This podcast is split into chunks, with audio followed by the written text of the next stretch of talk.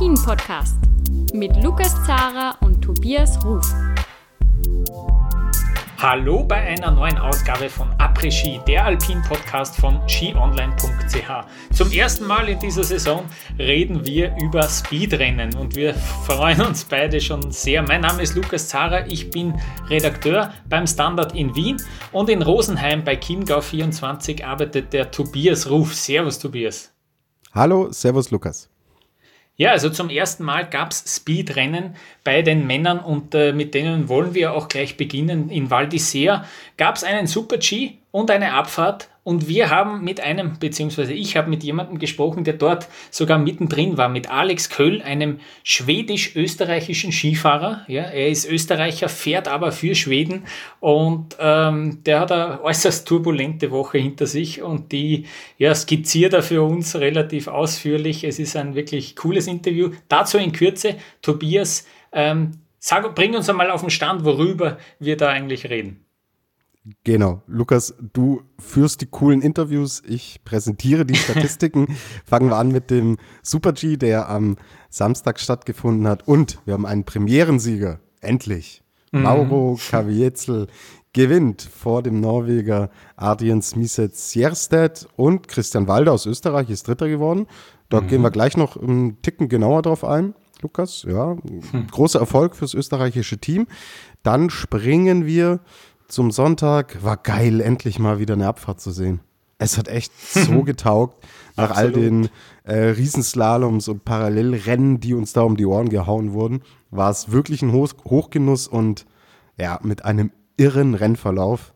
Und da wird uns unser Interviewgast gleich auch mehr dazu erzählen, genau. weil mit der Startnummer 41 ist Martin Charter aus Slowenien.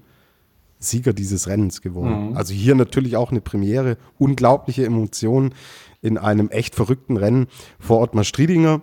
Auch hier wieder ein Podestplatz für Österreich und Urs Grünbühl aus der Schweiz, die ja doch auf ein sehr positives Wochenende zurückblicken können. So, unser Hörer Sebastian Buss Vielen Dank schon mal, Sebastian, an dieser Stelle. Er ist wirklich ein treuer Hörer eigentlich der ersten Stunde und gibt immer sehr guten Input. Und er hat uns angeschrieben bei Facebook, könnt ihr natürlich auch tun, und hat äh, gesagt so, hey, er findet es cool, wenn wir da tatsächlich auch so, immer so ein kleines Update geben, was den Gesamtweltcup und die Disziplinwertungen angeht. Ja, gut, war der erste Super G, war die erste Abfahrt, also da kennt ihr die Disziplinwertungsstände, die wir künftig dann auch, sobald sich da was tut, ähm, genauer präsentiert werden. Und wollen wir kurz auf den Gesamtweltcup schauen, bevor wir ins Interview reingehen. Der Panther liegt vorne und zeigt sich wirklich in guter Form. Und Alexis Pantero zu so einem frühen Zeitpunkt der Saison in, ja, jetzt auch verschiedenen Disziplinen hat er gezeigt, dass er wirklich voll auf der Höhe ist mit ähm, dem siebten Platz dann auch im Super G, was 36 ja. Punkte sind. Und wir haben letztes Jahr gesehen, jedes Pünktchen ist am Ende viel wert. Und er will diese große Kugel. Er führt jetzt mit 276 Punkten vor Marco Odermatt, 261 Punkte, der natürlich auch wieder äh, im Super G gut gefahren ist und da mit dem 13. Platz noch 20 Pünktchen geholt hat. Und 30. in der Abfahrt wurde ein Pünktchen hat er da bekommen. Und auf dem dritten Platz ist der Kroate Filip Subcic mit 208 Punkten. So, das waren jetzt die Ergebnisse von den Herren, aber da gibt es sehr, sehr viel Spannendes zu hören von einem, der wirklich mittendrin war und Lukas, der dann auch im Krankenhaus war mit ein paar Zähnen weniger. Über was hast du gesprochen mit dem genau. Kollegen Köll? Er hat, äh, er hat drei Zähne weniger und leider noch null Punkte. Ja? Trotzdem ist Alex Köll äh, ein wirklich interessanter Gesprächspartner. Er hat sich, ja, er hat sich verletzt gleich im ersten Abfahrtstraining. Es war eine turbulente Woche, äh, ist dann im Super G eingefädelt, ähm, ist nicht nach Wunsch verlaufen, aber äh, wir lassen ihn das einfach gleich selbst erzählen. Hier ist das Interview mit Alex Köll.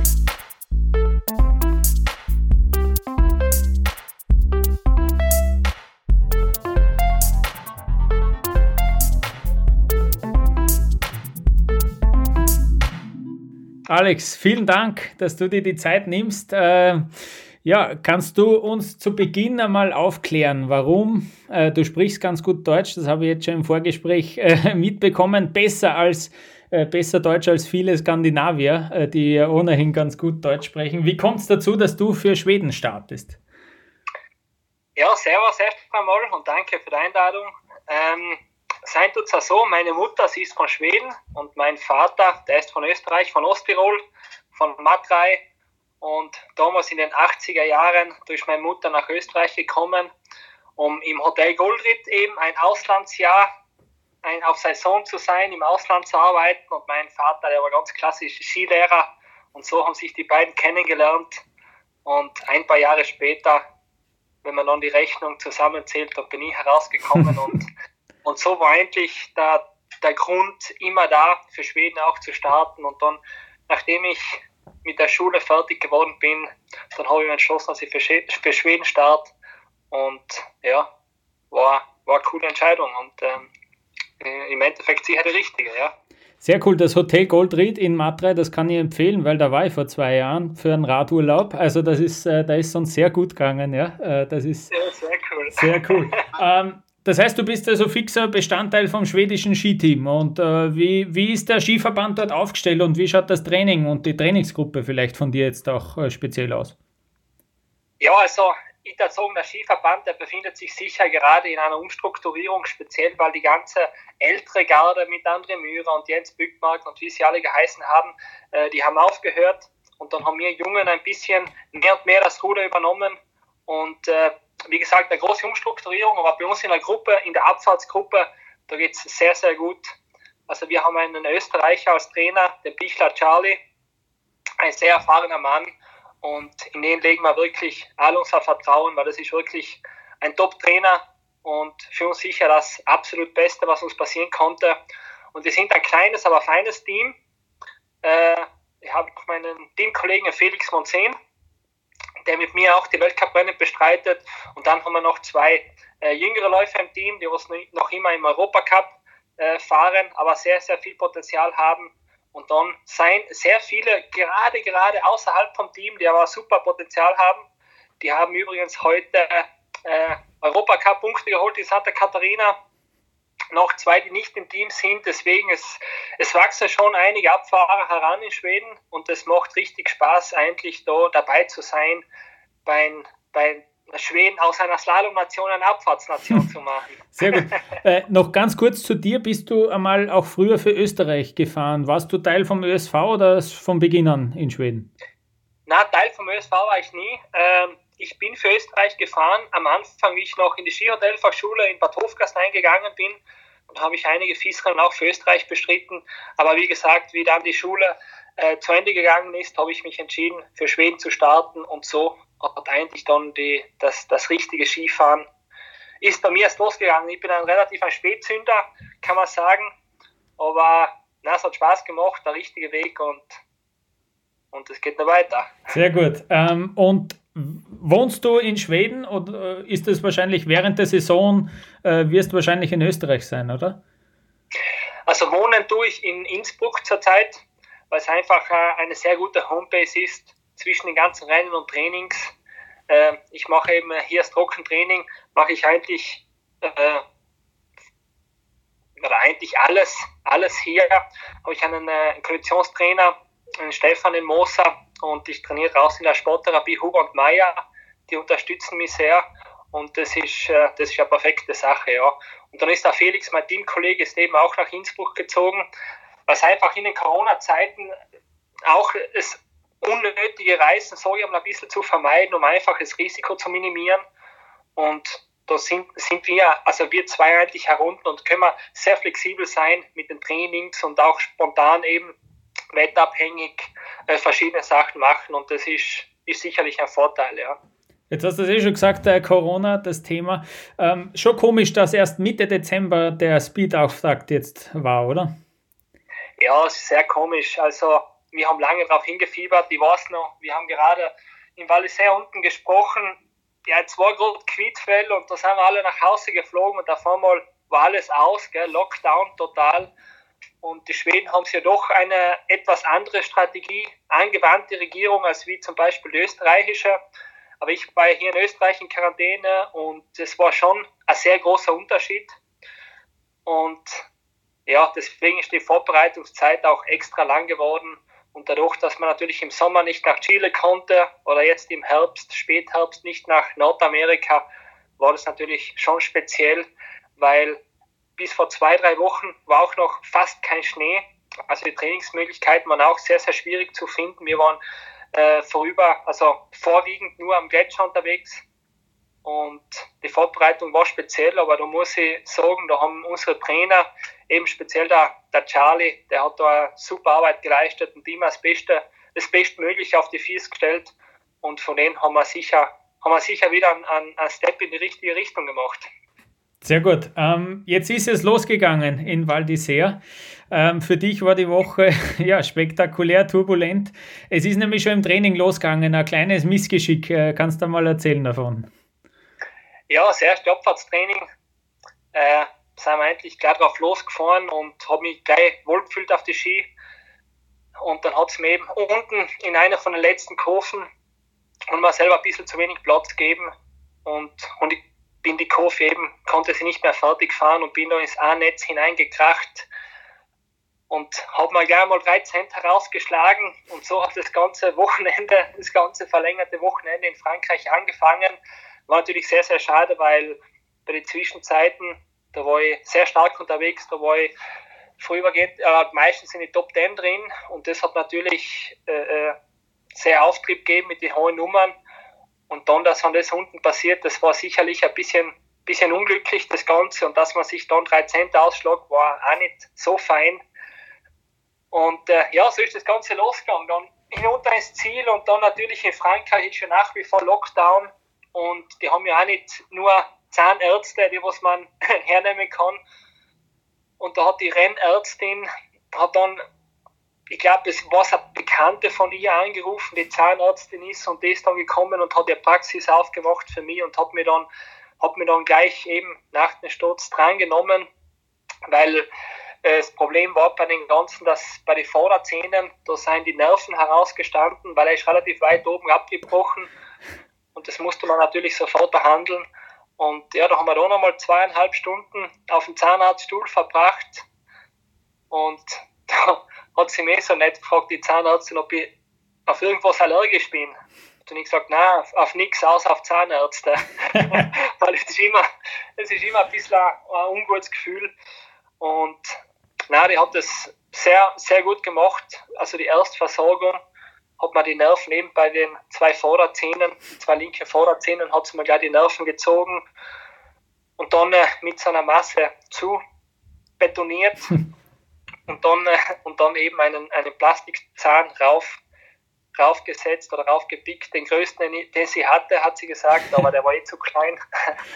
Und dann, ja, dann wieder ans Hotel und, und schauen, dass man sich irgendwie erholt fürs, fürs zweite Training.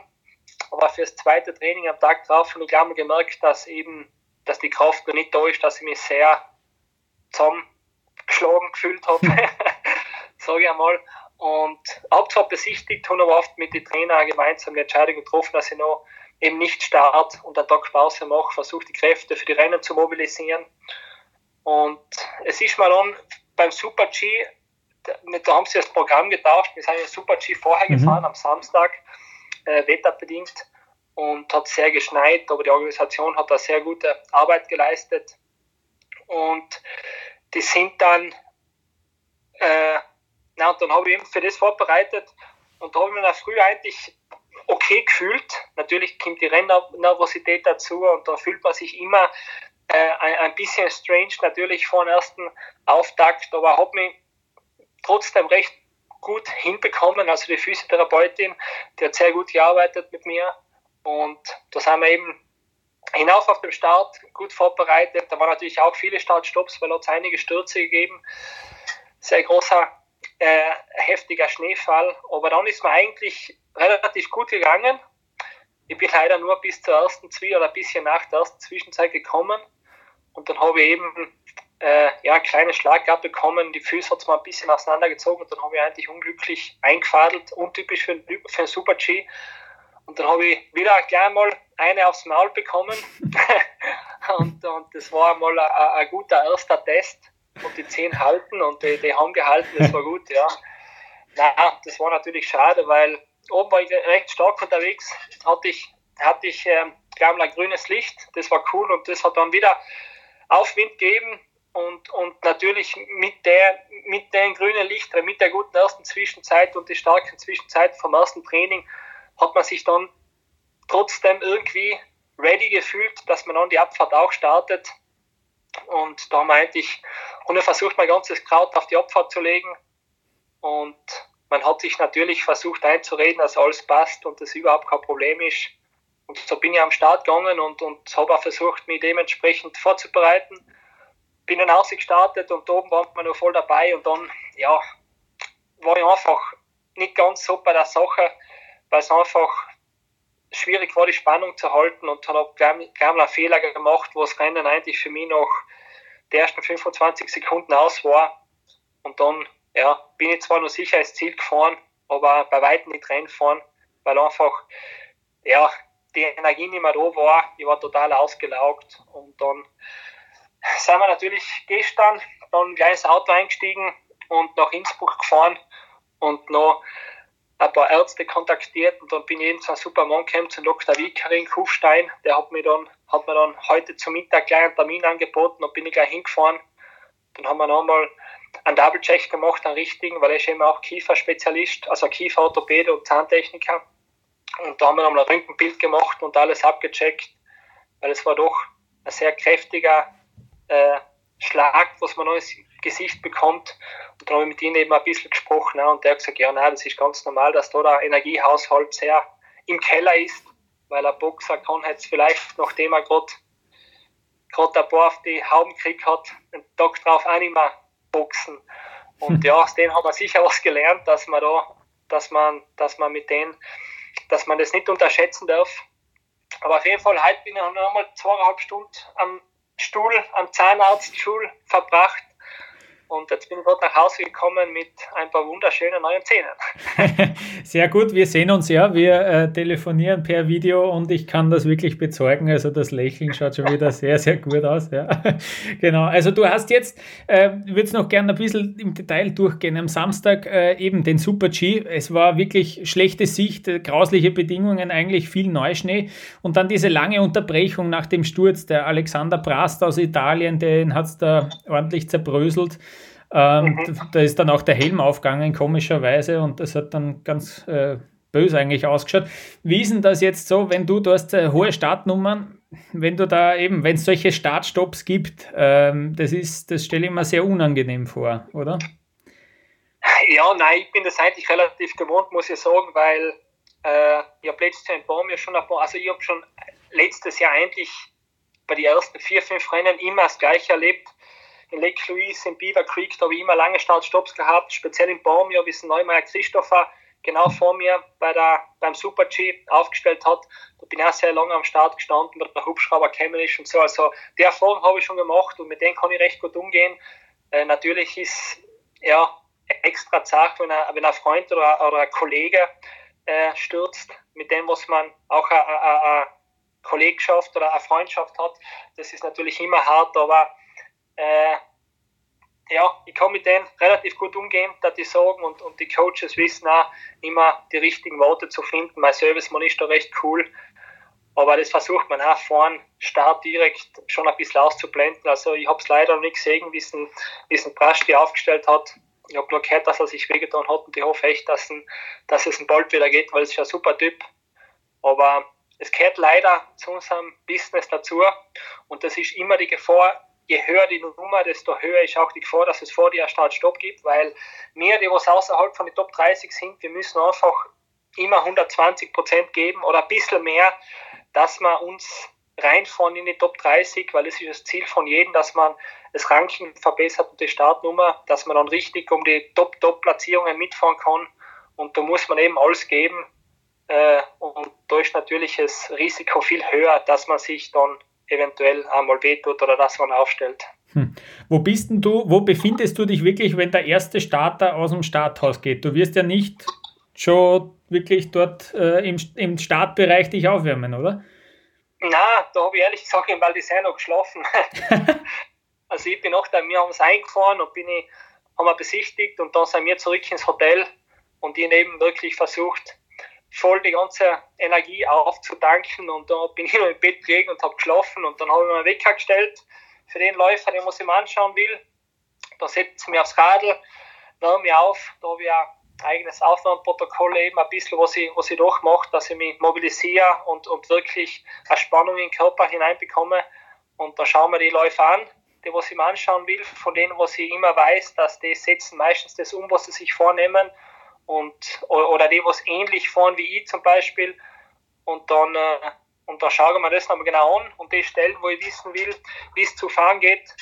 Und dann, ja, schalte ich mir meistens eh ab, weil mit den genauen Startintervalle, die was vorm Rennen in, äh, bekannt geben werden, kann man sich genau ausrechnen, wann man am Start sein muss.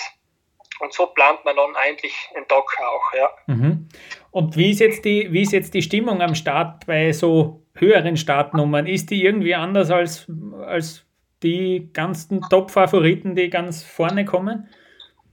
Na, glaube ich nicht. Also ganz vorne bin ich noch nicht gestartet, aber die Stimmung ist nicht anders. Es ist immer ein bisschen angespannt oben am Start, das ist klar, weil die Rennsaison geht los, jeder will Vollgas geben. Äh, ja, wir haben eigentlich immer in unserem Team haben wir immer recht eine gute Stimmung. Ich und der Felix machen immer ein bisschen Schmäh mit unserem Servicemann und mit den Physiotherapeuten. Und dann, ja, ein paar Minuten bevor es losgeht, dann ist wirklich, da schaltet man um und dann ist wirklich äh, Hoch, Hochkonzentration angesagt und voller Fokus am Lauf. Und, und dann geht's los. Jetzt am, am Sonntag ist die Strecke mit der Zeit immer schneller geworden. Ähm, hast du das auch mitbekommen und hast du dir dann auch vielleicht sogar mehr Chancen ausgerechnet, wenn du siehst, dass die höheren Startnummern da vorne reinfahren? Ja, es motiviert natürlich schon, weil man weiß, bei den bei, bei die Leuten, die wirklich brutal schnell waren, die hat man ja selber oft im Griff gehabt und das motiviert natürlich, man weiß, boah geil, es ist noch sehr, sehr viel drin. Extra nervös oder extra angespannt hat es mir nicht gemacht, sondern es war mehr eine Motivation, weil meistens wird es ja mit den Höhennummern schwieriger und das war, er war schon cool zu wissen, dass es mit den Höhennummern äh, ganz nach vorne reicht. Aber ausrechnen tue ich meinte ich vor Start nichts, ich tue immer meinen Gameplan und versuche den umzusetzen und dann schaut man dann noch, was rauskommt, weil wenn man äh, vor Start schon anfängt zu rechnen und zu zählen, das, das ist noch nie aufgegangen. ja. Was kannst du über den Sieger Martin Charter sagen? Kennst du den genauer? Kennst du den ein bisschen besser? Ja, den kenne ich schon ein bisschen. Sie waren mit uns im Hotel und das war, er war selber total überrascht. Ich habe kurz mit ihm gesprochen, danach im Ziel und haben gratuliert, weil es ist, war echt cool speziell bei der slowenischen Mannschaft, das ist auch eine ganz eine kleine Mannschaft, so wie mir, wie die Schweden. Und das ist natürlich äh, ja, sehr geil, dass die kleinen Mannschaften auch die großen Nationen ein bisschen ärgern können. Und, und das war schon extra cool, muss ich sagen. Ja. Er ist ein super Typ, ganz ein ruhiger, sagt nicht viel und, und macht seine Sache. Und wir, wir sind oft mit den Slowenen zusammengekommen in Chile beim Trainieren, haben wir zusammen gemacht oder nach der Saison bei den Meisterschaften und so weiter. Und nein, nein, das ist, ist ein Hochvergrund. Also hm. hat man sehr getaugt, dass der da reinplattelt, ja. Sehr gut. Und jetzt geht es gleich weiter nach Gröden. Ähm, da steht am Freitag Super G, Samstag die Abfahrt an. Äh, was erwartest du von dem Wochenende? Ja, also mein Hauptfokus ist jetzt einmal, dass ich wieder ein bisschen zu einer Kraft komme und zur Energie, weil ich einfach nur total ausgesagt bin von den Ganzen. Und deswegen bin ich ja her nach Innsbruck gefahren. Schaut, dass ich, weil ich mit dem Essen auch ein bisschen Probleme habe, die, die, die ganzen ah, ja. Hip, die Hip- und Kindernahrung und Kartoffelbrei und Haferbrei und das Ganze, weil das Beißen eben einfach noch sehr schwierig war. Und das ist dann, hat natürlich auch zum Faktor dazu beigetragen, dass man sich äh, dass man sich so geschlaucht gefühlt hat im Val d'Isère und jetzt eben das Hauptfokus ist sicher, dass man wieder zu Kräften kommt und dann reise ich morgen noch äh, nach Gröden und dann schauen wir Tag für Tag, wie es mir geht und dass man die Energie und die Kraft wieder ein bisschen herbringt, dass man dann voll durchstarten kann. Ja. Mhm, sehr gut. Und, und jetzt längerfristig gedacht, äh, hast du, planst du, dass du auch beim Europacup ein paar Rennen fährst oder ähm, was sind so die Ziele für deine Saison jetzt noch? Ja, die Ziele sind natürlich äh, äh, im Weltcup sich in die Top 30 zu etablieren, weil wir sind eigentlich, wir sind eine sehr starke Vorsaison, also die Trainings vor den Rennen, die waren alle sehr, sehr stark und, und auch Wallisee hat gezeigt, dass man sehr schnell sein kann, wenn man sie ins Ziel bringt. Und das ist jetzt einmal das Hauptaugenmerk natürlich, dass man im Weltcup von hineinfährt und dann schaut man, wenn es ins Programm passt, fährt man sicher den einen oder anderen Europacup auch dazu, weil man einfach im Rennrhythmus bleiben muss. Und das ist nach wie vor eine gute Möglichkeit, um äh, das Ranking ein bisschen zu verbessern. Und äh, das, das sieht man, wie es kommt, aber Hauptziel ist auf alle Fälle, in die Top 30 hineinzuknallen und dann eben somit die Startnummer zu verbessern, dass man einfach, äh, dass man sich eine, eine Grund, dass die Grundchancen eigentlich größer sind, je besser die Voraussetzungen sind mit einer niedrigen Startnummer. Alex, dafür wünschen wir dir, dafür, dafür wünsche ich dir äh, alles Gute. Vielen Dank für deine Zeit und äh, ja, vielleicht schaffen wir es ja die Saison mal wieder, dass wir, dass wir so plaudern. Alles Gute. Ja, vielen Dank. Dankeschön.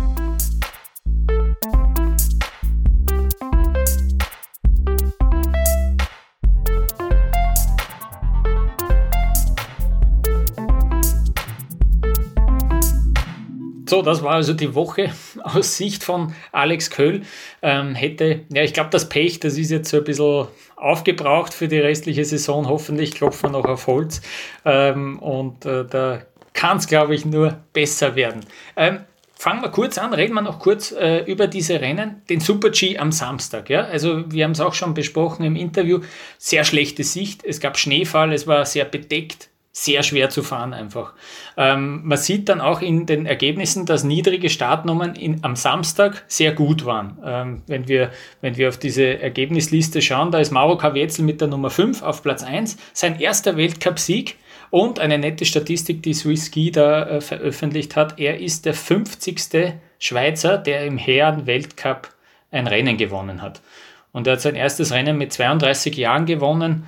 Ähm, da sieht man mal wieder, dass das äh, eben Spätzünder sind in den Speed-Disziplinen. Ja. Ähm, es war auch ein bisschen eine emotionale Geschichte für Mauro Kavietzel, weil der Silvano Beltrametti, äh, Tobias, das wird dir natürlich auch ein Begriff sein, ein ehemaliger Schweizer Speedläufer, der hat sich ja damals äh, in Val d'Isère so schwer verletzt, dass er seit diesem Sturz äh, querschnittsgelähmt ist. Und er ist sowas wie ein Mentor für Mauro Kavietzel. Und genau dort äh, passiert jetzt sozusagen, äh, geht der Knopf auf und Mauro Kavietzel holt den ersten Sieg in der Karriere. Ähm, genau. Und äh, Kollege Kavietzel hat dann in der Abfahrt am Sonntag, boah, da hat er echt für einen Schreckmoment gesorgt, als er mitten in dieses Tor reinfährt, das Tor mitnimmt, noch Ewigkeiten und unten die Flagge dann noch äh, dranhängt am Skischuh und ich dachte schon so, scheiße, der fährt da weiter. Ich habe doch gedacht, Junge, halt an, halt an, das ist viel zu gefährlich. Aber die Jungs, die sind da so drauf auf Adrenalin, das sind so wilde Hunde. Ähm, ja, er hat, er hat das Wochenende definitiv mitgeprägt, muss man sagen. Hat sich leider dabei ähm, einen Zeigefinger gebrochen und genau. man muss jetzt schauen, ähm, wie es da weitergeht, aber so wie die drauf sind, der lässt sich den eingipsen und weiter geht's. Also ein irres, ja. irres Wochenende vom Mauro Kavietzel. Aber ein cooles. Genau. Also ja. hat Spaß gemacht, ihm zuzuschauen. Ich habe mir den Fra die Frage gestellt, das war ja in einem Kleidstück, ob er dann nicht einfach runtergreifen kann, vielleicht schnell und das weg. Aber das hat er nicht gemacht. Ich habe es mir da wirklich ein paar Mal vorgestellt, wenn du so in der Hocke drin bist, kannst du dann nicht schnell runtergreifen. Aber na, er hat sich dagegen entschieden und nach 30 Sekunden oder so war dieses, dieses, diese Flagge dann auch weg. Ja. Ja, Du, Lukas, während einem Ski-Alpin-Podcast am Schreibtisch sitzend, da kann man schon mal nach unten greifen. Aber bei, genau, dem, bei ja. dem Tempo auf so einer Strecke, ja. ich glaube, er wusste schon, was er da tut. Oder auch nicht. genau, ja. Ähm, Mauro Kavietzel, aber ja, wie gesagt, der erste Weltcupsieg, also und dann Seerstedt auf Platz 2 zum ersten Mal aufs Podium gefahren und im UF-Interview hatte er dann sogar Tränen äh, in den Augen. Also äh, natürlich wieder, stellt sich dorthin, redet natürlich sofort Deutsch, ist überhaupt kein Problem, ist natürlich Standard bei den ganzen Norwegern. Und dann hat er hat irgendwie gemeint, ja, er hat so gedeutet auf seine Augen, ja, und so der Interviewer vom UF hat dann gefragt, ach so, haben sie schlecht gesehen, weil es war eben, wie gesagt, gerade eine schlechte Sicht. Und er so, na, na, die Emotionen sind er, er muss fast weinen, hat er gemeint. Also sehr emotionale Geschichte auch für, für, den, äh, für den Norweger. Und dann Christian Walder, ja. Wahnsinnsgeschichte auch. Der ist Quali gefahren in der Woche im, im Training äh, für die Abfahrt, äh, intern, also interne ÖSV-Quali und wurde dann für die Abfahrt nicht berücksichtigt, weil er einfach langsamer war als seine, als seine Kollegen. Und dann fährt er natürlich einen Tag drauf im Super-G aufs Podest. Äh, auch eine witzige und ordentliche Geschichte. Und dann auf Platz 4 auch Travis Ganon. Äh, auch sein bestes Ergebnis in einem Super-G. Das heißt, die ersten vier haben allesamt äh, Career Bests aufgestellt da in einem Super-G. Ja? Also wie gesagt, niedrige Startnummern waren, waren diesmal gut und dieses Rennen eben mit dem Schneefall und so weiter, das war denkbar ungut für die Namen Reichelt, Paris und Theo. Na, Theo ist gar nicht gefahren, glaube ich, im Super G, aber auf jeden Fall Reichelt und Paris, die zwei haben ihr Comeback gegeben und dann gleich äh, volles Programm sozusagen, äh, keine Bodensicht und so weiter. Natürlich für jeden gleich, aber trotzdem, wenn du da zurückkommst, das erste Rennen da bestreitest, das ist äh, sicher nicht gut. Und wir haben auch gleich einen schweren Sturz ge gesehen. Wir haben es auch im Interview gerade gehört mit Alex Köhl, also äh, Alexander Prast. Äh, den hat es da schwer erwischt. Der ist nach dem Sprung ja sofort das rechte Knie weggeknickt, hat gleich richtig übel ausgeschaut. Und der Helm ist weggeflogen. Das war das Erschreckende daran, ähm, dass der Helm, das darf eigentlich nicht passieren, ist aufgegangen. Und äh, ja, er hat aber schon äh, ja auch auf Instagram einen Post abgesetzt, so den Umständen entsprechend geht es ihm gut. Ja. Also Alexander Prast, ja, das Knie wird wahrscheinlich hinüber sein. Ja. Ähm, sonst generell, ja, also dieser Super G, das war, das war der Auftakt und einen Tag später, am Sonntag in der Abfahrt, wunderschönes Wetter auf einmal. Es hat in der Nacht noch geschneit, also es war durchaus noch weich, aber die Sonne ist herausgekommen am Sonntag und dadurch, dass die durch diese Sonneneinstrahlung wurde die Piste immer schneller mit dem Verlauf der Zeit. Und dann wir genau das Gegenteil zum Samstag, nämlich, dass wir dann hohe Startnummern vorne haben. Naja, aber dass sie so hoch werden, eben Nummer 41 Martin Charter, ja, Wahnsinn. Äh, natürlich sein erster Weltcupsieg. Bisher bester Platz in einer Abfahrt. 38 Mal ist eine Weltcup-Abfahrt gefahren. Ein achter Platz in Wengen 2019 war sein bestes äh, Ergebnis bis jetzt. Ähm, deswegen kann man auch nicht übel sein, äh, übel nehmen. Ein paar TV-Anstalten, die da schon weg waren, ja, äh, wie, wie Charter dann selber gefahren ist. Wir haben einen kurzen Einspieler von Martin Charter vorbereitet, das sagt er nach seinem ersten Weltcupsieg. Oh, I can't believe it uh, still. Uh, it seems I, I've, I skied fast and uh, so I can't believe it. I mean, it was a good run, but I didn't think so that so much. There's a lot of snow, so I didn't expect that the slope so good. It was really smooth, uh, perfect for, for this number. It was really, really, good job for, from the spectator. Und Martin Schatter hat auch gesagt, äh, auf die Frage, ja, was er so gedacht hat, nachdem er über die Linie gefahren ist, naja, ich hoffe, es ist nicht schon wieder 36 oder 37 der Platz, ja, sondern es war es nicht ganz, es war die grüne 1, ja, also nicht schlecht, äh, Sensation. Und ich freue mich, wenn wir ihn nächste Woche dann schon im roten Trikot sehen werden, unglaubliche Geschichte.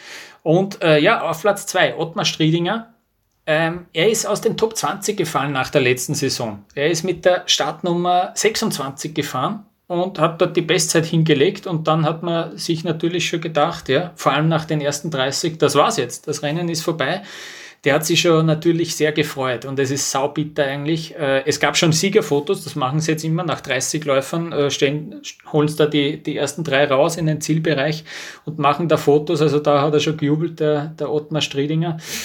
Äh, haben wir dann nochmal machen müssen, das Foto. Also ähm, ja, äh, sehr, sehr bitter. Er hat auch gemeint, ja, er weiß nicht so ganz, soll er sich jetzt ärgern oder sich eigentlich doch freuen. Zweiter Platz, sein bestes Ergebnis bis jetzt. Aber natürlich, ja, ein bisschen, bisschen, bisschen ein Geschmäckle ist dabei, sagt man, glaube ich, in Bayern. Ähm, und auf Platz 3, Urs Kriembühl, äh, den kennen wir von seinem, von seinem Sensationsergebnis letztes Jahr in Bormio, glaube ich, war es. Ähm, bis jetzt äh, hat er erst ein einziges Top-10-Ergebnis in seiner Karriere. 41 Mal ist er im Weltcup gefahren. Ein Top-10-Ergebnis, eben dieser zweite Platz von Bormio im letzten Jahr. Und jetzt ähm, ja, hat er es wieder geschafft. Und äh, da gibt es einen interessanten Artikel in der, in der NZZ, den habe ich auch auf Twitter geteilt. Und der Après-Ski-Podcast kann man da nachschauen bei unserem Account. Da gibt es eine eine kleine Wette in seinem äh, Heimat-Skigebiet in Hochibrig, dass er Weltmeister wird 2021. Ja? Und äh, die Geschichte hat sich natürlich am, ja, wann war am Freitag oder am Samstag noch ganz witzig gelesen.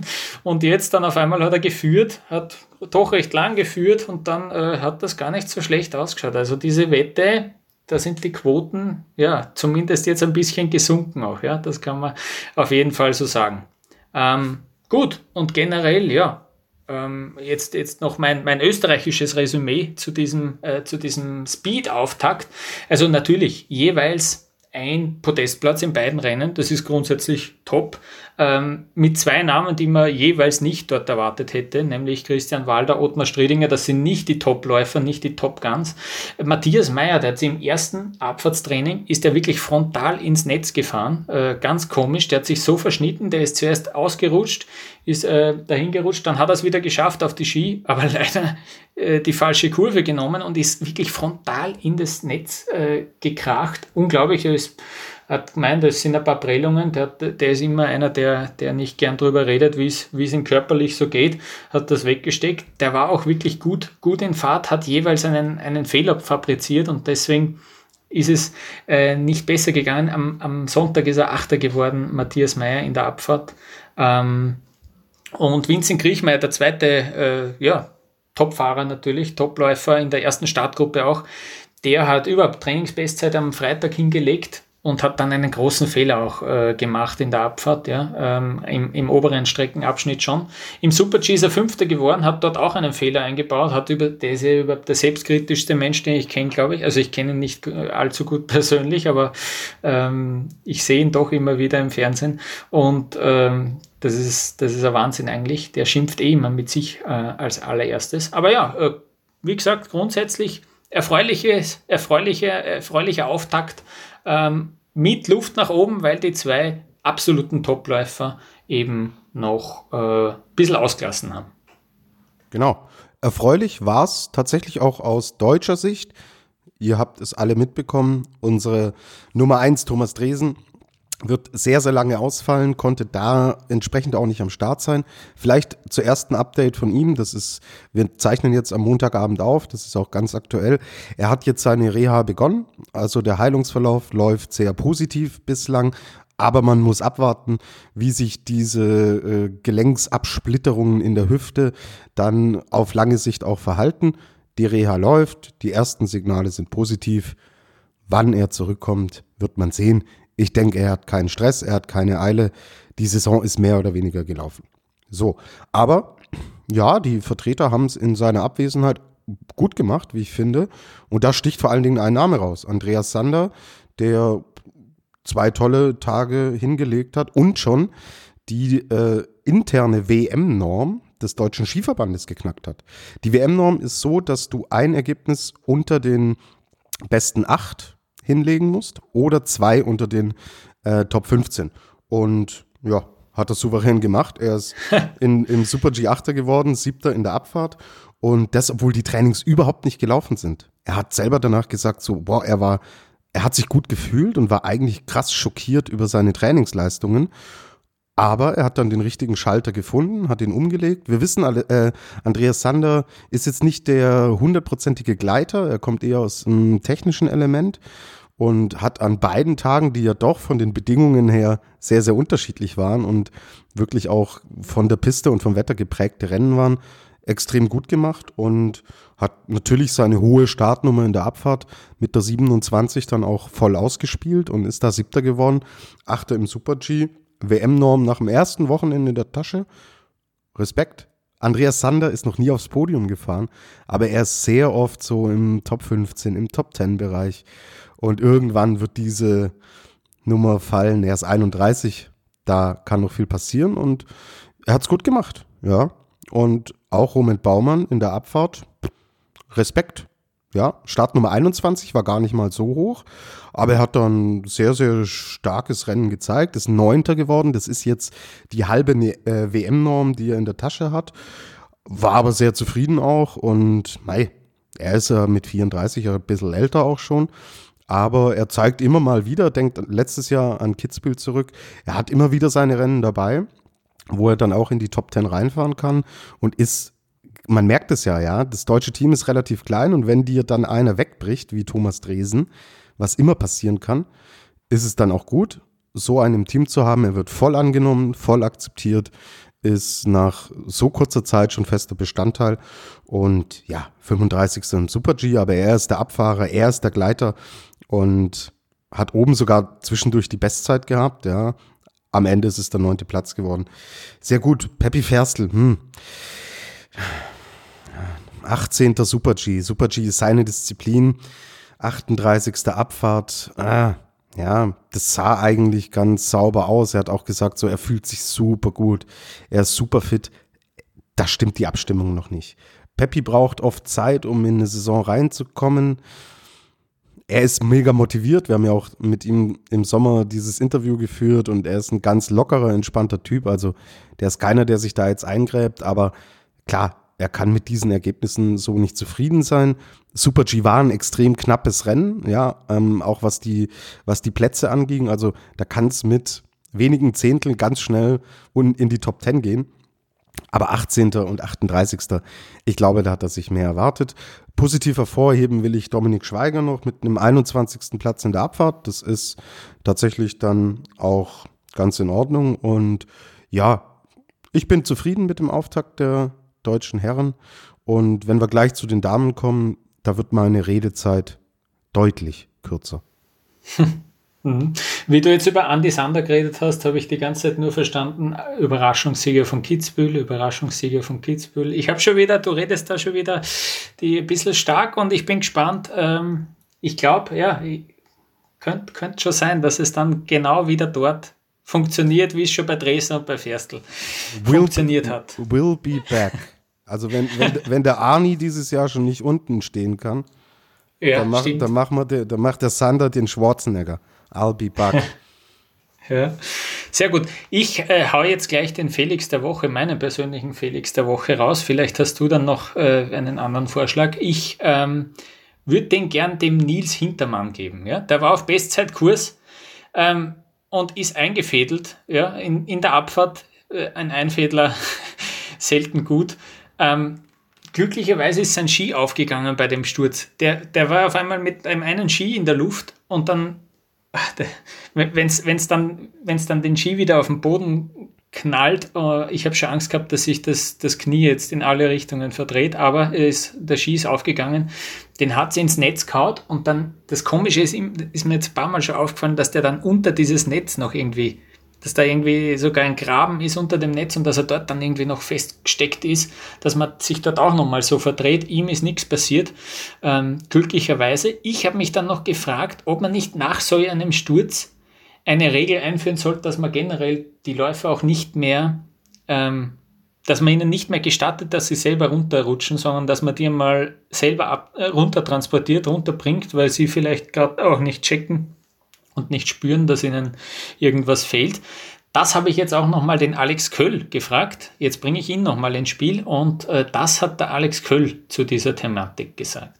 Ich habe jetzt Nils seinen Sturz nicht gesehen, aber meistens als Rennfahrer, also ich selber bin auch selber runter ins Ziel gefahren. Selbstverständlich, die Ersthelfer, die haben einen angeboten, ob man Hilfe braucht ob man, oder ob sie einen Akia rufen sollen, aber ich habe mich recht gut gefühlt. Für Nils kann ich leider nicht sprechen, weil ich nicht weiß genau, was war. Aber die Ersthelfer sind meistens sehr, sehr gut. Also ich habe selber ein Kitzbühel miterlebt, wie den Crash gehabt habe vor zwei Jahren.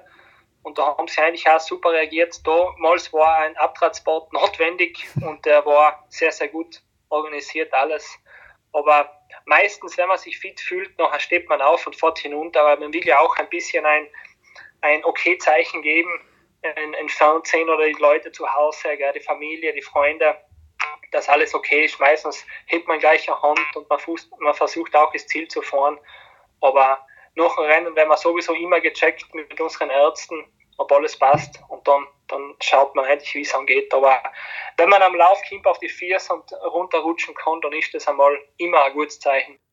Ja, Lukas, der Felix der Woche. Also für euch nur zur Info, wir haben letzte Saison immer uns auf einen Felix der Woche geeinigt, vorher, der Lukas und ich, und haben jetzt aber entschieden, jeder soll seinen eigenen Felix der Woche, ja, im Endeffekt nominieren und kurz meine Stichworte. die ich mir auf meinen Zettel aufgeschrieben habe zum Felix der Woche. Stichworte sind famose Bestzeit, unten Kompression, die Balance verloren, stürzt, zum Glück unverletzt. Nils Hintermann. Hast du gut ausgewählt. Also auch Sehr von mir gut, ja. geht der Felix der Woche. Ähm, nicht abgemacht, aber trotzdem auf, einem, auf einer Linie. Und dann noch eben, weil wir jetzt über Stürze reden, das will ich noch kurz äh, erwähnen. Cameron Alexander aus Kanada hat es auch, den hat es schon oben im Streckenabschnitt ähm, ja, zerbröselt, das linke Knie ähm, ziemlich verdreht. Er ist eigentlich aus der Piste geflogen, ist dann im Tiefschnee gelandet. Äh, das hat nicht so gut ausgeschaut. Da gab es auch wieder eine Rennunterbrechung in der Abfahrt. Und dann Brody Sieger, ähm, ganz, ganz am Schluss in der Zielkurve. Der, ist, der wäre fast in diesen Torbogen reingeflogen. Auch ein Verschneider, knapp vor dem Zielbogen vorbeigeflogen. Scheinbar unverletzt. Der ist dann äh, aufgestanden und selber runtergerutscht bis ganz in den Zielbereich. Also die zwei, zwei gleich zwei aus dem Team Kanada hat es da noch erwischt. Gut, ähm, das soll es von den Männern gewesen sein. Ganz kurze Pause und dann kümmern wir uns um die Frauenrennen in Courchevel.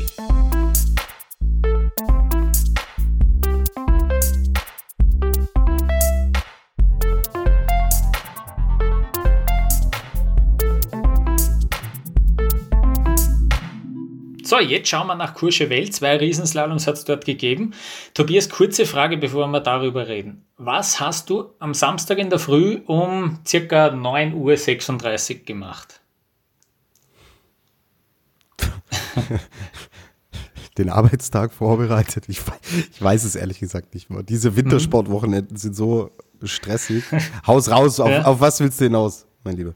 Naja, bei mir war es so, ich habe schon den vierten, fünften Jägermeister GX, glaube ich. Der DJ in Courchevel hat im Zielbereich unglaublich laute Musik, also finde ich zumindest, der hat unglaublich laut Musik gespielt und es waren nur äh, Disco-Scheiben, ja, also nur, ähm, nur Partymusik. Und ich habe mir gedacht, der, der, der ist so auf Après-Ski-Entzug, der muss da, der muss da in diesem Rennen alles raushauen, was er irgendwie, was sich irgendwie aufstaut und die restliche Saison nicht mehr geht. Ähm, und ja, finde ich lustig, dass er so eine Musik im Lockdown im Französischen äh, bei keinen Zuschauern abgespielt hat. So laut, dass man bei, den, bei den Interviews dann sich kaum versteht, dort im Zielbereich. Äh, ja, super. War am Montag, finde ich, ein bisschen, bisschen leiser. Am Samstag ist es mir extrem aufgefallen. Und ich war gut drauf den ganzen Samstag. Na, und, ne? und er war dann halt verkatert am Montag. Ist ja klar. Aber ah, ist, stimmt, doch, ist, doch eh, ist doch eh leibend, wenn er da so die Stimmung Sicher. Äh, ja, Sonntag muss, hatte er ja dann Pause, weil das Rennen dann verschoben wurde auf Montag. Dann wird er Sonntag gleich weitergemacht haben und dann wird er sich gedacht haben, boah, bist Org, äh, zwei Tage am Stück trinken, mache ich Montag mal ein bisschen ruhiger. Genial, ja. Ähm, die Marta Bassino, wie wir es gefreut haben, die hat nämlich am Samstag gewonnen, Tobias. Genau. Marta Bassino hat am Samstag den Riesenslalom gewonnen. Es war wow, extrem schwierig mit der Sicht. Also auch hier haben wir echt zwei unterschiedliche Tage erlebt. Aber Marta Bassino, die schon in Sölden auch gewonnen hatte, ja, die ist gut drauf. Die Disziplin kann sie. Sie ist da wirklich extrem konstant, extrem stark. Wir kommen gleich noch zum Montag. Da ist sie nicht ins Ziel gekommen und gewinnt dieses Rennen vor Sarah Hector, die da einen extrem starken zweiten Lauf auch hinge äh, hingezaubert hat. Aber Bassino konnte kontern und hat ein blitzsauberes Rennen als erst ins Ziel gebracht. Dritte Petra Vlhova, wieder mal auf dem Podest. Sie hat wieder gezeigt, dass sie ja extrem fokussiert ist, extrem gut drauf ist. Und auf Platz vier Michaela Schifrin, die jetzt endlich wieder fix auch mit dabei ist sie war es natürlich davor auch schon, aber man merkt, Michaela Schifrin kommt langsam wieder in den Welt Weltcup-Rhythmus rein. Platz 5, Federica Brignone. Wieso spreche ich gerade diese Namen an? Weil wir dann am Montag den ersten Sieg von Michaela Schifrin gesehen haben, seit sie aus dem Weltcup da nach dem Tod ihres Vaters rausgegangen ist und es waren krasse Emotionen. Also sie war am Samstag noch mega verärgert. Sie war mit sich selbst, hat so hohe Ansprüche, muss sie natürlich auch haben mit den Erfolgen im Rücken und ist da wortlos mehr oder weniger abgerauscht aus dem Zielbereich und gewinnt dann am Montag den Riesenslalom und ich glaube, es haben sich alle mit ihr gefreut. Sie hat hemmungslos geweint. Wir wissen, wie emotional sie ist. Und als dann die, die, die stellen sich ja immer auf, dann im Zielbereich und dann kommt die Musik und sie ist da in die Knie gesackt und hat hemmungslos geflennt. Ich fand es wunderschön zu sehen. Ich habe es ihr total gegönnt. Die Frau hat so viel gewonnen und man hat gesehen, welche Emotionen da im Endeffekt hochgekommen sind. Genau, sie hat am Montag gewonnen vor eben jener Federica Brignone und vor Tessa Worley. Dann würde ich sagen, blicken wir doch schnell auf zunächst mal den Riesenslalom-Weltcup, in dem Federica Brignone jetzt auf Platz 1 liegt mit 205 Punkten. Sie hat fünf Pünktchen mehr als Marta Bassino, die zwei Rennen gewonnen hat und am Montag dann entsprechend ausgeschieden ist, aber eigentlich auch nach dem ersten Durchgang voll mit dabei war. Sie war sogar auf Bestzeitkurs, gell? Und mhm. ja, auch sie hat es erwischt und es hat auch Petra Vlhova erwischt, die im ersten Durchgang schon ausgeschieden ist am Montag und damit im Riesenslalom-Weltcup auf den sechsten Platz zurückfällt. Ja, dritte im Riesenslalom-Weltcup ist jetzt schon Michaela Schifrin mit 150 Punkten und im Gesamtweltcup ist Schifrin sogar schon wieder zweite. Da äh, führt jetzt Petra Vlhova mit 420 Punkten, vor Michaela Schifrin 275 Punkte, Marta Bassino hat 258 Michel Gesin hat 257, Federica Brignone 248 das wird noch eine heiße Nummer in dieser Saison. Ich bin mir da sehr sicher. Speedrennen haben wir ja leider noch keine gesehen. Aber ja, können wir uns, glaube ich, auf eine spannende Kiste freuen. Wie fällt das Fazit aus österreichischer Sicht aus? Eigentlich ganz gut, oder, Lukas? Jetzt kommt's, ja. Wir reden über einen Riesenslalom ja, und äh, es ja. ist ein gutes, ein gutes Fazit. Ja, super war das, super. Äh, das liegt daran, dass äh, einerseits einmal äh, Steffi Brunner eigentlich wieder die Alte ist, Platz 7 am Samstag, ähm, am Sonntag Platz 6, also wirklich das ist ja eigentlich eine Riesenslalom-Spezialistin, muss man so sagen das Knie jetzt schon zig Male verletzt gewesen, aber jetzt, das schaut drittes Rennen erst äh, seit dem Comeback und trotzdem wirklich sehr, sehr gut geschlagen da. Auch sehr selbstkritisch noch, also überhaupt nicht noch zufrieden mit diesen Platzierungen. Das ist das, finde ich, taugt mir alles sehr. Kathi Liensberger am Montag Laufbestzeit im zweiten Durchgang, nicht schlecht, also wirklich, die mausert sich da auch, ja, vor allem, ja, setzt sich da irgendwie dann dann äh, fest, dass sie da in der ersten Startgruppe vielleicht auch bald fährt. Ähm, ich habe jetzt den Zwischenstand auch nicht ähm, genau bei mir, aber das, äh, wenn sie so weiterfährt, ist das nur eine Frage der Zeit, dass sie dann den ersten, ähm, in der ersten Gruppe wirklich ganz vorn mitfährt. Franzi Gritsch, immer ein Lauf top, der andere, hm. aber trotzdem, die hat einen Grundspeed, das ist cool. Die Ricarda Hase habe ich noch nie so gut Riesenslalom fahren sehen, könnte mich nicht erinnern. Das finde ich besonders cool. Ich mache jedes Jahr am Achensee in Tirol Urlaub und dort kommt sie nämlich her. Und da gibt es eine Rodelhütte, wo sie sozusagen ein bisschen Werbung machen mit der Ricarda Haser. Da sind sie stolz drauf, dass die aus der Region kommt. Ähm, also sehr cool zu sehen, dass die äh, wirklich auch äh, gut beieinander ist. Kathi Truppe ist überhaupt solide in jedem Technikrennen, fahrt sie da in die Top 10, um die Top 10 herum. Und Ramona Siebenhofer auch mal wieder sehr gut äh, hat es geklappt in einem Riesenslalom. Also mannschaftlich wirklich auf einmal sehr, sehr breit. Äh, Bernadette Schild hat, hat diesmal ausgelassen, die war nicht dabei. Ähm, sie ist lieber im Europacup Slalom gefahren. Ähm, Clara Meyer ist am Samstag eingesprungen. Das ist nichts geworden mit der Qualifikation ähm, für den zweiten Durchgang. Meine ganze Vermutung für dieses Skiteam ist, dass sie sich vielleicht in einem leichteren Gelände, wie das in Courchevel jetzt war, dass sie sich dort vielleicht ein bisschen leichter tun. Vielleicht ist das jetzt nur äh, Zufall gewesen, aber es ist, es ist Fakt, dass der, dass der Kurs in Courchevel nicht der schwierigste ist. Ähm, der wird dann auch noch herangezogen für die Quali bei der WM. Äh, die ist ja dann äh, die, die übernächste WM, die nächste ist in Cortina und die übernächste ist im Meribel Courchevel und dort wird dann die Quali für die Riesenslaloms werden dort äh, ausgetragen, also auch nicht die Medaillenvergaben, aber ist auch Teil von dieser Weltmeisterschaft dann. Und das scheint, die Österreicherinnen werden Quali nicht, nicht unbedingt fahren müssen, aber ähm, trotzdem dieser Hang ist ihnen gut gelegen. Ähm, auch diese ja, frühlingshaften Bedingungen teilweise, weil es doch weich war mit diesem Neuschnee, deswegen frühlinghaft. Und ähm, ja, das war ein erfolgreiches Wochenende, weil einfach die Mannschaft sehr breit ist und ähm, ja, da Luft nach oben ist noch. Natürlich auch einige Ausfälle, du hast jetzt aufgezählt, Basino, Vluhova, die wären schon alle dort noch vor den Österreicherinnen gelandet, aber ähm, da ist es jetzt ähnlich gut äh, die Ausgangslage wie im Slalom bei den Frauen, ja, das würde ich sagen. Wie, äh, ich glaube, bei den Deutschen schaut es nicht so gut aus, nämlich. Ja, bonjour Tristesse, um in Frankreich zu bleiben. Es zieht sich durch bei den Technikdamen. Wir hatten drei Athletinnen am Start, Marlene Schmotz, Lisa Marie Leupitzberger und Andrea Filser. Beide Rennen, kein zweiter Durchgang. Ich will Marlene Schmotz immer noch rausnehmen. Sie hat sich erst im Januar diesen Jahres das Kreuzband gerissen. Sie kann das deutlich besser, braucht Zeit. Es ist trotzdem ein sehr ernüchterndes Ergebnis. Lena Dürr, Jessica Hilzinger, die waren auch im Europacup unterwegs und bei FIS-Rennen. Also man merkt, die Verunsicherung ist groß. Man versucht, da verschiedene Athletinnen ranzuführen. Bringt nichts. Und ich habe auch keine Lust, ehrlich gesagt, da jede Woche das Gleiche zu erzählen. Dieser Weg wird extrem lang. Wer ihn letztlich gehen kann, werden wir sehen. Aber ja, Mai. Es ist ja jede Woche das Gleiche. Wir, wir kommen nicht mal in den zweiten Durchgang.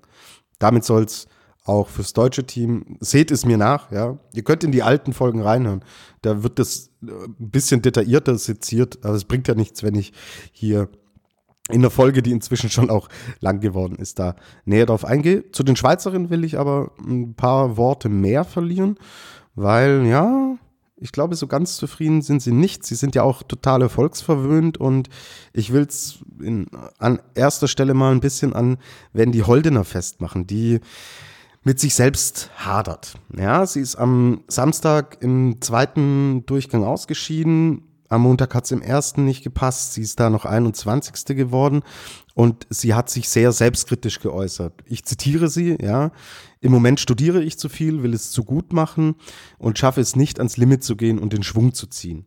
Ähm, ja, es passt noch nicht. Sie ist noch nicht an dem Punkt, den sie kann, den sie sich vorstellt. Vielleicht macht sich jetzt die Verletzung, die ja wirklich, wir waren ja total überrascht, dass sie in Sölden überhaupt gestartet ist weil die Verletzung kurz äh, unmittelbar vorher passiert ist und sie dann dort eigentlich ordentlich reingekommen ist und jetzt vielleicht so ein bisschen die Nachwirkungen spürt. Kann natürlich auch bei komplizierten Bedingungen einfach nur ein schlechtes Wochenende gewesen sein. Aber ich finde es gut, sie ist selbstkritisch und sucht da nicht die Fehler am Material oder auf der Strecke, sondern bei sich selber.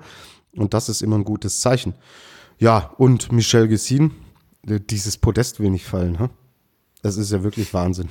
Wir warten sehnsüchtig auf das Riesenslalom-Podest. Sie war mit dem vierten am Platz am Montag wieder so nah dran. Aber ja, insgesamt kann sie mit ihrem Wochenende auch total zufrieden sein. Sie ist dann Achte geworden, auch noch am Samstag. Da hat sie so ein bisschen über, über die Sicht auch geklagt und gesagt, sie hat sich da nicht wohlgefühlt. Aber Michelle Gessin fährt eine super Saison. Sie ist voll mit dabei. Und ich habe ja gerade die Gesamtweltcup-Stände vorgelesen. Mittendrin, mittendrin. Und sie kann ja auch Speed fahren. So. Und wir haben noch keine Rennen da gesehen. Und ich traue ihr zu, dass sie, weil sie halt in den Technikdisziplinen, die von der Anzahl her öfter vertreten sind, und sie ist da extrem konstant, sie sammelt da Pünktchen. Ja, sie ist nie die große Ausreißerin, die mit zwei Sekunden Vorsprung ein Rennen gewinnt, aber die holt ihre Punkte. Konsequent, konstant. Also behaltet mir die wirklich auf dem Zettel.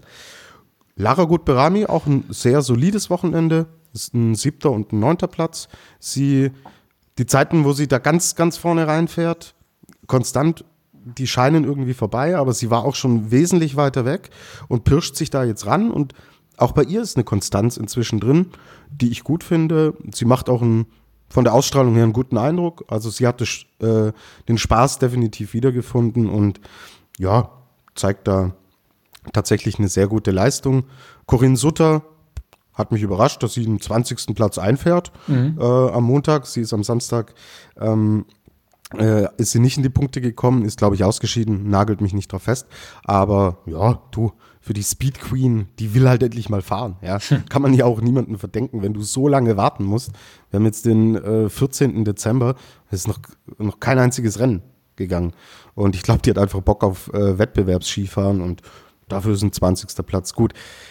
Ganz schlechte Nachrichten leider haben uns vor diesem Wochenende erreicht. Andrea Ellenberger, Kreuzbandriss im Training. Sehr bitter. Sie war wirklich hm. auch auf einem guten Weg und uh, Kreuzbandriss ist halt Saison aus. Gute Besserung an dieser mhm. Stelle. Und ja, das war es von meiner Seite aus zu den Schweizerinnen. Und Lukas, jetzt mh, mm, gehen wir aufs Programm ein, oder? Weil jetzt steht richtig viel vor der Tür. Genau, ja. Eins will ich noch sagen zu Courchevel. Erster Durchgang am Montag. Ähm, neben dem Starthäuschen ist da einfach. Ja. Was, was war das? Das hat ausgeschaut wie ein abgetrennter Kopf, der äh, äh, aufgepikst war. Äh, der ist einfach da neben dem Starthaus gestanden. Es hat echt verstörend ausgeschaut, finde ich. Ähm, es war ein Helm, der irgendwie auf einer Halterung positioniert war. Und ich habe jetzt gesehen, das dürfte die Siegertrophäe gewesen sein. Ja? Also die, die, die Schifferin hatte, gibt es dann Fotos, äh, die, die hat diesen Helm dann überreicht bekommen, anscheinend bei der Sieger, Siegerehrung.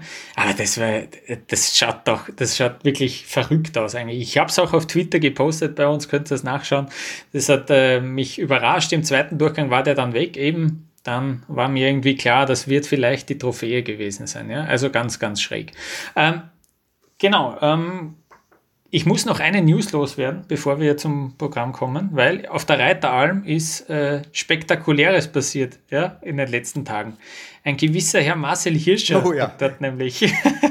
hat dort nämlich ein paar Schwünge gemacht und zwar nicht nur Schwünge, sondern Schwünge in einem gesteckten Kurs ja, äh, im Rennanzug. Äh, also es hat, es hat genial ausgeschaut. Er hat das auf Instagram gepostet und ja, mehr als der halbe Weltcup hat drunter kommentiert, so, bist jetzt wieder dabei oder wie? Und natürlich spielt er ein bisschen damit, er sagt natürlich nichts, er antwortet nicht auf diese Nachfragen. Dann fragt man mal äh, den Mike Pircher, der ja lange sein Trainer war, sein Individualtrainer, der sagt auch, naja, naja, jetzt schauen wir mal, Kaffeesud lesen ist nie gut, aber ja, er hat natürlich Freude am Skifahren. Ähm, und der Papa Hirscher, der ist auch befragt worden, der sagt, doch dann eher, dass er nicht unbedingt der, der interessiert ist an einem Comeback ja, und dass er mehr, mehr Motorrad fährt derzeit als alles andere. Jetzt wissen wir, denkt an die letzte Folge, warum der Pferdl Hirscher gesagt hat, bleibt entspannt im Riesenslalom. Wir sind auf dem richtigen Schön. Kurs. Ja, ja, ja. Genial, genial, genial. Der wird angestellt, äh, um diese Krise zu lösen und muss einfach nur, muss einfach nur einen Hör äh, Telefonhörer in die Hand nehmen und sagen, Bur, mach, ähm, dann geht das wieder. Na, was wirklich dahinter stecken könnte, dürfte, ist, dass Marcel Hischer vielleicht am Aufbau einer Bekleidungsmarke bastelt. Da gibt es einen Hashtag auf Instagram, das könnte darauf hinweisen. Ja. Äh, Nichts Genaues weiß man nicht. Er hat gleich einen Tag später nochmal ein Foto von dieser Trainingsfahrt gepostet und nochmal war, er ist noch immer voll auf Wolke 7, wie geil es war. Er spekuliert natürlich damit. Das ist natürlich auch ein bisschen sich wieder ins Gespräch bringen und ja, wir werden sehen, was er vorhat. Aber dass er jetzt da zurückkehrt, äh, ist so gut wie ausgeschlossen wahrscheinlich. Ja? Okay, gut. Und jetzt, äh, ich habe den Kalender vor mir. Ja, und, dann äh, darfst du. Steht, es steht recht viel an. Ich mache vielleicht die Frauen, ja. Mhm. Die sollen nämlich jetzt wirklich Speedrennen fahren. Schauen wir, ob es was wird. In Val d'Isère, ja, also die übersiedeln von Courchevel nach Val d'Isère. Ähm, zwei Abfahrten stehen dort auf dem Programm und ein Super-G. Ja? Und äh, die Männer, Tobias, die haben noch ein bisschen mehr vor. Die haben mehr vor. Wir haben am 18. Dezember, lass mich im Kalender schauen, ist der Freitag. Super G in Gröden, 11.45 Uhr. Einen Tag später Abfahrt in Gröden, ebenfalls 11.45 Uhr. Am 20. Dezember, also am Sonntag ist der Riesenslalom in Alta Badia. Einen Tag später ist der Slalom in Alta Badia. Beginn jeweils 10 Uhr. Und am 22. Dezember werden wir mit einem Slalom in Madonna di Campillo, was mitzuschauen immer eine Sensation war, heuer leider ohne, Soweit ich weiß, oder? Das kann ich mir nicht vorstellen. Also, ich habe langsam den ja. Überblick ver äh, verloren. Seht es mir nach. So viele Weltcups und Standorte, aber wird ohne Zuschauer sein. 17.45 Uhr, erster Durchgang 2045, zweiter Durchgang Nachtslalom. geil, da wird die Hütte brennen. Und ja, am 22. Dezember, was gibt's äh, für Besseres als kurz vor Weihnachten Comeback bei einem Night-Event? Sieg Marcel Hirscher in Madonna. Freut euch drauf. Wie wir das Ganze im Podcast auffangen, ihr hört es, es sind wahnsinnig viele Rennen. Wir alle sind beruflich als Sportjournalisten mit Fokus auf Wintersport natürlich extrem eingespannt momentan. Wir werden es irgendwie abbilden. Wie und in welcher Form müssen wir sehen. Wir können euch da nichts versprechen. Es wird auf jeden Fall keine Detailanalyse zu jedem Rennen geben können. Seht uns das nach. Aber ja, ich denke, wir haben uns äh, euch heute eine coole, mal ein bisschen eine andere Folge präsentiert. Dank dir, Lukas. Äh, wirklich super spannend, hm. auch mal so einen Seitenblick zu haben auf den Weltcup. Dafür sind wir natürlich auch da. Und machen wir es so, wenn der Hirscher gewinnt, ja, dann machen wir noch am 22. am Abend eine Sondersendung. Damit höre ich jetzt auf mit gut. der Spinnerei. Reicht für heute. Ja. Ich glaube, der Marco Schwarz wird gewinnen. Der, der, hat sich dort immer leicht getan. Ich sage sogar, dass der das gewinnt. Äh, das wollte ich äh, noch loswerden. Das war's. Jetzt äh, reicht schon. äh, wir, haben, wir freuen uns auf acht Rennen innerhalb von fünf Tagen. Das wird ein Monsterprogramm. Ähm, gebt uns Feedback. Wir freuen uns äh, darüber. Wir haben heute schon das Feedback auch in die Sendung eingebaut. Auf Facebook könnt ihr uns schreiben, auf Instagram und auf Twitter unter Après Podcast ähm, zusammengeschrieben. Wir freuen uns immer sehr über Zuschriften und ja, bis dahin bleibt gesund. Bis bald.